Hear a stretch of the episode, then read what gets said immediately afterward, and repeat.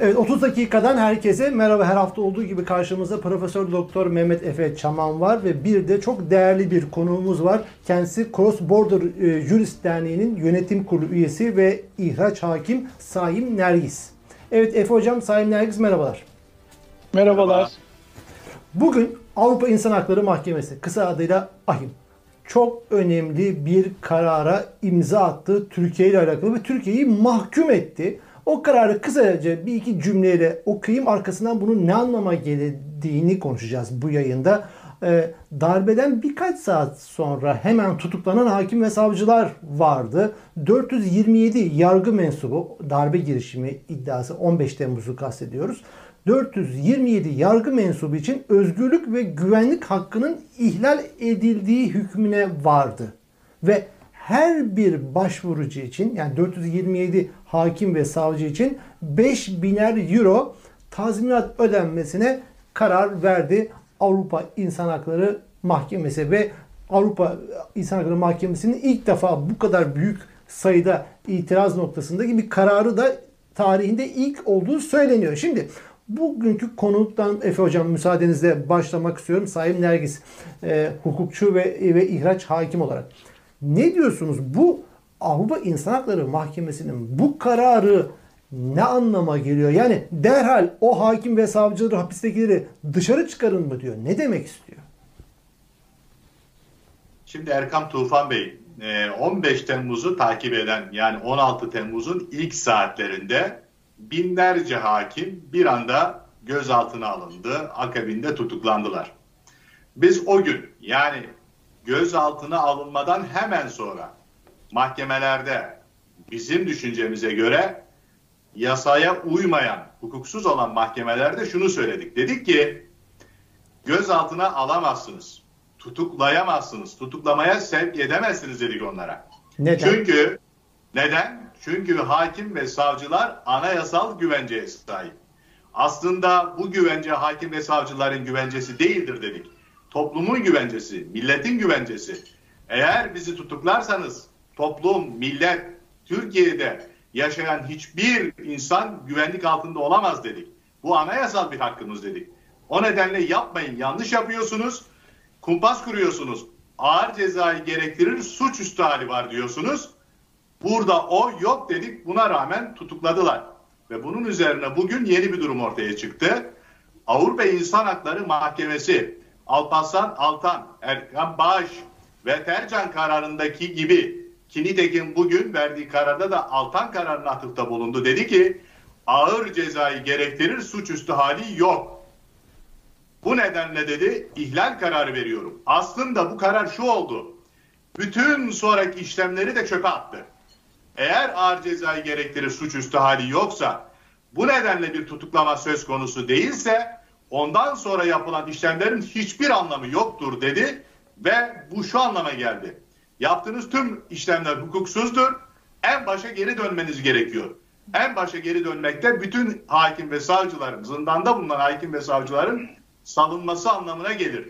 Aynen Kavala kararındaki gibi, derhal, aynen Demirtaş kararındaki gibi. Derhal serbest bırakılması lazım mı diyor şimdi Ahim kısaca bize bu kararla? bu içeride tutuklanan o şekilde hüküm yemiş hapiste hücrelerde tutulan o hakim ve savcılar için derhal serbest bırakın mı diyor ahim?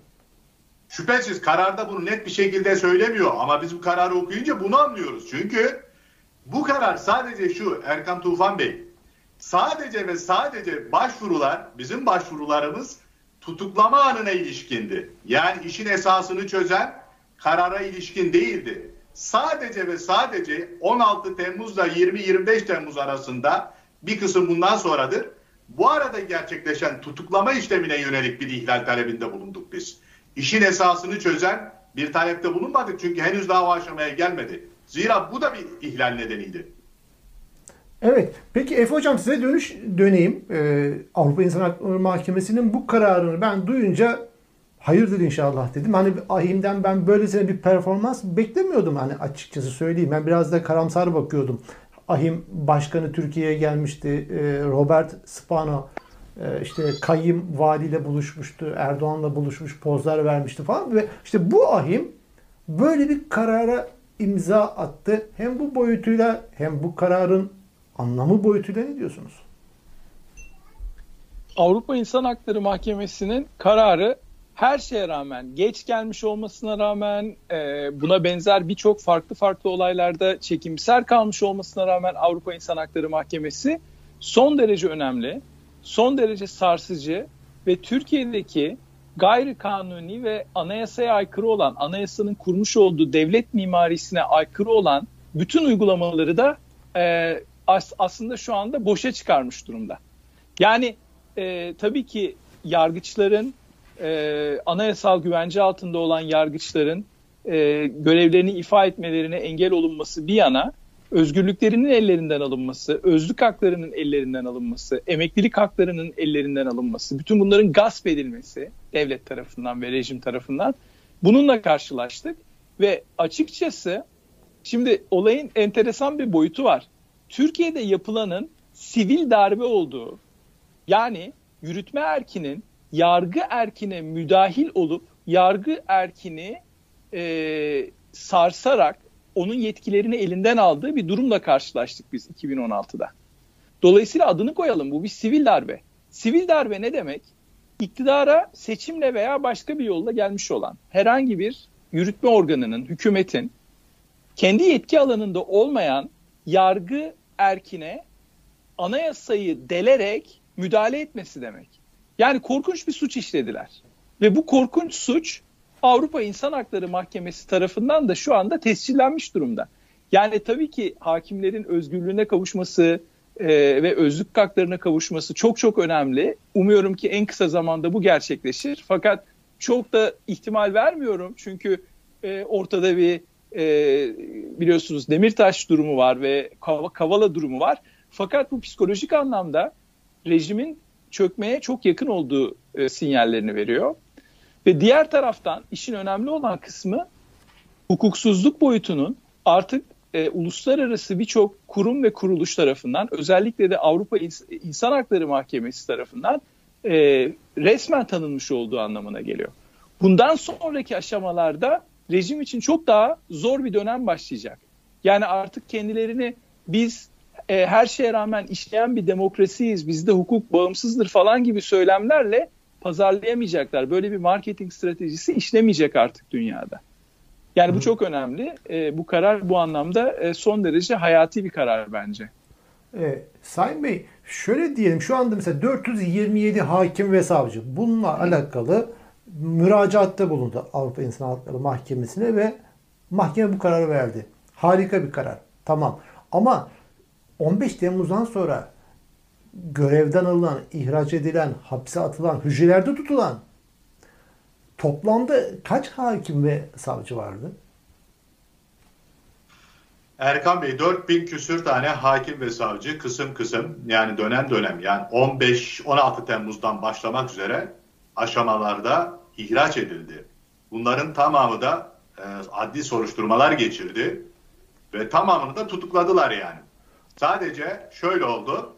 Karı koca e, hakim ve savcılardan kadınları saldılar. Hakimleri, hakimleri bayan olanlarını saldılar, erkekleri kaldı. Yani ki buna bugün bayan olanlardan da cezaevinde olan var. Bir örnek eski SYK üyesi Nesibe Hanım. Hücrede. Ayşegül hücrede. Hanım. Hücrede, evet hücrede. Tam 5 yıl oldu hücrede. Şimdi bunun gibi pek çok meslektaşımız var e, zindanda. Şu net bir şekilde ortaya çıktı Erkan Tufan Bey. HSYK 16 Temmuz gecesi hakim evinde toplanan bakanlık bürokrasisiyle bir araya gelen ve orada fişlemelerle elde ettikleri listeyi yürürlüğe koyan Hakimler ve Savcılar Kurulu üyeleri daha sonra hakim ve savcıları gözaltına alanlar, hakim ve savcıları tutuklayanlar, tüm adli çalışanlar yani hakimler ve savcılar bugün itibariyle 427 kişi ihraç etmiş olmakla bizim Türk Ceza Kanunu 77. maddesi Roma statüsünün 7. maddesine göre insanlığa karşı suç fiilini işlediler. Niye bunu söylüyorum ve çok iddialı bir şekilde söylüyorum. Çünkü yaygın, sistematik ve planlı bir şekilde bir gruba aidiyeti nedeniyle hakim ve savcıların böyle bir aidiyeti yoktu ama onlar gerek iddianamelerinde ve gerek kararlarında bunu belirttiler. Dolayısıyla bunu kabul etmiş oldular. Hal böyle hal böyle olunca dolayısıyla hakim ve savcılar yönünden çok net bir şekilde HSYK üyeleri de hakim ve savcılar da insanlığa karşı suç fiilini işlediler. Bundan sonra işleyecek süreç sadece ve sadece Avrupa İnsan Hakları Mahkemesi'nde tazminatla sınırlı kalan bir süreç değil, bu eylemleri gerçekleştirenler yönünden Roma statüsüne, Roma statüsünü kabul eden, dolayısıyla tüm Avrupa Birliği üyesi ülkelerden bahsediyorum. Bütün bunların tamamında da evrensel yargı yetkisi var. Burada müracaat edecek olan, yani yurt dışında müracaat edecek olanlar, kendilerini tutuklayan, kendilerine ihraç kararı verenler hakkında suç duyurularında bulunacaklar ve evrensel yargı yetkisi kapsamında bu kişilerin o ülkelerde yargılanma yolunu açacaklar. Avrupa İnsan Hakları Mahkemesi bugün 427 kişiyle ilgili bu kararı verince bu yolda açmış oldu. Yani bu kararı veren hakim ve savcılar bu buna imza atan yani tutuklanmaları konusunda, hapse atılmaları konusunda savcı ve hakimlerin hepsinin suç işlediğini söylüyorsunuz ve bunun uluslararası mahkemelerde de e, takip edileceğini. Peki bu mümkün mü? Yani Türkiye'nin Mümkün. Evet mümkün Erkan Tufan Bey. Niye mümkün? Çünkü niye? Bir, yasalara aykırı özgürlüklerinden yoksun bırakıldı hakim ve savcılar. Yasalara aykırı bir şekilde hayatlarını geçindirebilmek için ellerinden e, maaş imkanları alındı. Gelirleri alındı. Bu da yetmedi. Ülkede çalışma imkanları sağlanmadı bunlara. Dolayısıyla hakim ve savcılar sadece bu iki nedene dayanarak yani evrensel yargı ilkeleri dışındaki hukuk kurallarının uygulanması suretiyle özgürlüklerinden alıkonuldıkları için ve işlerinden atıldıkları için. Mesela ben 20 aylık e, tutukluk sürecinin 18 ayını hücrede geçirmiş biriyim. Dolayısıyla benim yönümden ayrıca da hücrede geçirmeme neden oldukları için ayrıca da bir ihlal söz konusu. Bu nedenle bu fiilleri irtikap edenler evrensel yargı yetkisi kapsamında Almanya'da, Fransa'da, Hollanda'da, Belçika'da Avrupa'nın hangi ülkesi olursa olsun hakim önüne çıkıp yargılanma yolu açılacak bunlar. Peki burada mağdur olan hakim ve savcılar bahsettik. Ama şu anda 427 hakim ve savcı için böyle bir karar verildi. Bir de müracaat etmeyen hakim ve savcılar olduğunu anlıyor. Çünkü binlercesinden bahsettiniz. 4000 mi dediniz? Hayır, o da yok Erkan Tufan Bey. Sözünüzü kestim. Şimdi biliyorsunuz Avrupa İnsan Hakları Mahkemesi'nin önüne dosyanın gidebilmesi için iç hukuk yollarını tüketmesi gerekiyordu hakim ve savcıların. Dolayısıyla iç hukuk yollarını tüketmesi eş zamanlı olmadı. Bir kısım yönünden daha erken sonuçlandı. Nitekim benimkisi daha geç sonuçlandı. Dolayısıyla bu bir periyoda yayıldığı için Avrupa AYM yolunu tüketen, Anayasa Mahkemesi yolunu tüketen yargıçlar ve savcılar Avrupa İnsan Hakları Mahkemesi'nin önüne gittiler. Bu sadece bir kısmı için. Daha büyük kısmı geride duruyor. Hmm. Ama biz şunu gördük. Burada verilen ihlal kararı pilot oldu. Bundan sonra da bunun üzerinden yürüyecek. Evet. Evet Efe Hocam çok ilginç değil mi? Hem bu kararı veren hakim ve savcıların Sayın Bey'in dediği gibi bunun hesap hukuk önünde, uluslararası hukuk önünde hesap verebilme noktasında da bir kapı açılmış oldu. Ne diyorsunuz? Yani evet. hem onlar açısından hem bundan sonra da hukuksuz e, talimatla karar veren hakim ve savcılara da bir mesaj anlamına gelir mi bu? Şimdi her insanın hayatında önemli dönüm noktaları vardır. Karar verirsiniz bir konuda ve verdiğiniz karardan sonra artık o kararın telafisi yani geriye dönüp zaman makinesinde o kararı telafi edemezsiniz. Özellikle yargıçsanız, savcıysanız yani böyle önemli bir konumu, görevi ifa ediyorsanız vereceğiniz kararda şuna dikkat edeceksiniz. Tabii ben hakim savcı değilim ama yani e, hakim ve savcı olmanın gerekli olduğu koşulları belirliyoruz burada.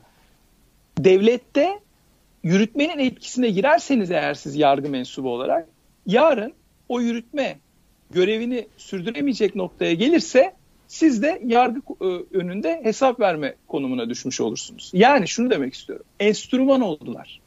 Yaptıkları o kararların yanlarına kalacağını zannettiler. İnsanların kanına girdiler. Binlerce insanı tutukladılar. On binlerce insanı tutukladılar. Ve bu tutukladıkları insanların yasalara, yönetmeliklere, uygulamalara uygun olup olmadığıyla ilgilenmediler. Aldıkları talimata göre hareket ettiler. Şimdi bunun bedelini ödeme zamanı yaklaşıyor. Ve bakın şunu ben çok net olarak söyleyeyim size. Bugünkü siyasi irade var ya rejimin mümessilleri. Bunlar mahalle tabiri kullanacağım. Yırtabilirler. Bakın bunlar bir gün yırtabilir bir şekilde e, işte yurt dışına gider başka bir şey olur ben bilmiyordum der bir kılıfını bul- bulabilir. Fakat hakim ve savcılar yani bu insanların ipini çeken hakim ve savcılar insanlara işkence eden polisler bunlar var ya bunların hiçbir Kaçarı kurtulma yok. şansı yok. Hiçbir kurtulma şansları yok. Hukuka geri dönülecek ve geri dönüldükten sonra çok pişman olacaklar. Fakat bu pişmanlık artık fayda etmeyecek. Çünkü artık o noktayı aştılar. Fayda etme noktasını aştılar. Bakın bu rejim çöktüğü zaman bu rejimin arkasında insanları kovaladığı o insanlar iade itibara kavuşacaklar. Ve bu, bu insanların ipini çeken rejim enstrümanları sanık sandalyesinde oturacaklar. İster hakim olsunlar, ister savcı olsunlar. O gün yaklaşıyor. Evet. O gün yaklaşıyor. Peki programımızın sonuna da yaklaşıyoruz. Ee, şöyle devam edelim Sayın Bey. Peki bundan sonra ne olacak meselesi? Evet Ahim bu kararı verdi. Daha önce de pek çok kararı verdiği gibi Türkiye bunu Erdoğan rejimi iplemiyor. Takmıyor. Yani işte e, Selahattin Demirtaş kararı, Kavala kararı. Yani bundan sonra ne olacak ve bu açıdan ne öngörüyorsunuz? Şimdi biz şunu söyleyeyim. Bugün sosyal medyada bu karar paylaşıldıktan hemen sonra 5000 euro üzerine odaklanma oldu. Biz kesinlikle paranın kendisiyle ilgili değiliz. Bunun hiçbir önemi yok. Önemli olan şuydu. Ağır cezayı gerektirir suçüstü hali yokun tespiti ve ihlal kararı verilmiş olmasıydı. Ve bunu sağlamış olduk.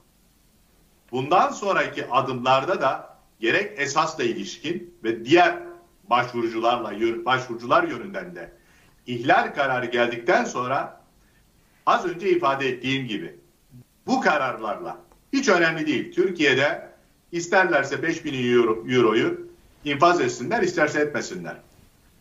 Ama biliyoruz az önce Efe Hocam'ın da ifade ettiği gibi er geç hukuk geri gelecek. Yani o alacak baki. Her gün artan bir euro var. Dolayısıyla her arkadaş... Ya alacak ama şu anda hapishanelerde ama, çürüyen hakim ve savcılar evet, var. Ee, evet. Sizler gibi Ondan mağdur bu, olmuş. Tam bu noktaya edilmiş. geliyorum. Yani Heh. tam da bu noktaya geliyorum Erkan Bey. Yani mesele şu. Biz şunu istiyoruz. İhlali tespit edelim. İhlal üzerinden dünyanın her köşesinde bunu şikayet konusu haline getirelim ve benim yorumum şu ve bütün arkadaşların yorumu da odur. 16 Temmuz daha doğrusu 15 Temmuz'u takip eden 16 Temmuz'un ilk saatleri aslında tek bir darbe yapıldı. O da yargı eliyle yargıya darbe yapıldı. Bugün yaşadığımız tüm sorunların temelinde siyasal iktidarın yargıyı adeta bir silah gibi kullanması var. Şimdi şimdi yeni bir sürece başlıyoruz. Bu failler yani siyasal iktidarın emrini yerine getiren hakim ve savcılar çok yakın zamanda evrensel yargı yetkisi kapsamında dünyanın her köşesinde yargılanmayla karşı karşıya kalacaklar. Evet. Peki Efe Hocam sizin ilaveniz var mı? Arkasından da yayını bağlamış olalım. Ee, Sayın Yargıç çok güzel bir şekilde ifade etti. Yani bunların üstüne eklenecek bir şey yok. Ben de dilek ve temennilerini e, ve tespitlerini aynen e, yineliyorum. E, çok haklı kendisi ve bu karar özetle yani bizi izleyenlerin şuna çok önem vermeleri lazım. Bu karar e, çok önemli bir emsal oluşturacak ve Türkiye'deki bundan sonraki e, yargı süreçlerinde görev yapacak olan hakim ve savcıların da e, bu kararı gö- bir şekilde göz önüne alarak hareket edeceklerini düşünüyorum ben. Yani Sayın Kılıçdaroğlu'nun bundan bir, bir buçuk yıl, e, bir, bir buçuk ay kadar önce e, bakın size bir mühlet veriyorum. Bu tarihten itibaren artık bu iktidarın kanunsuz işlerini yapmayacaksınız diye ultimatom verdiği bürokrasi bu karardan sonra çok daha temkinli hareket edecek bence. Evet. E, gidişatta zaten şu anda Türkiye'nin işte doların ekonomik kriz, e, mutfakta alev ve yangın var. İşte bir taraftan da bunun esprisi de yapılır oldu. Bugünkü ahim kararından sonra ahim kararı verildiğindeki TL bazındaki 5 biner euro e, gitgide her geçen gün her dakika artıyor. İlan edildiğinden akşama kadar şeyler arttı bu konuda. Peki o da işin başka bir boyutu zaten. Umarım e, hesaba çekilirler ve bu mağdur hakim ve savcılar da görevlerine iade ederler. E, ümidimiz o diyelim. Peki çok teşekkür ediyorum Sayın Nergis, Efe Çaman. Tekrar görüşmek dileğiyle. Teşekkür ediyorum. Görüşmek üzere.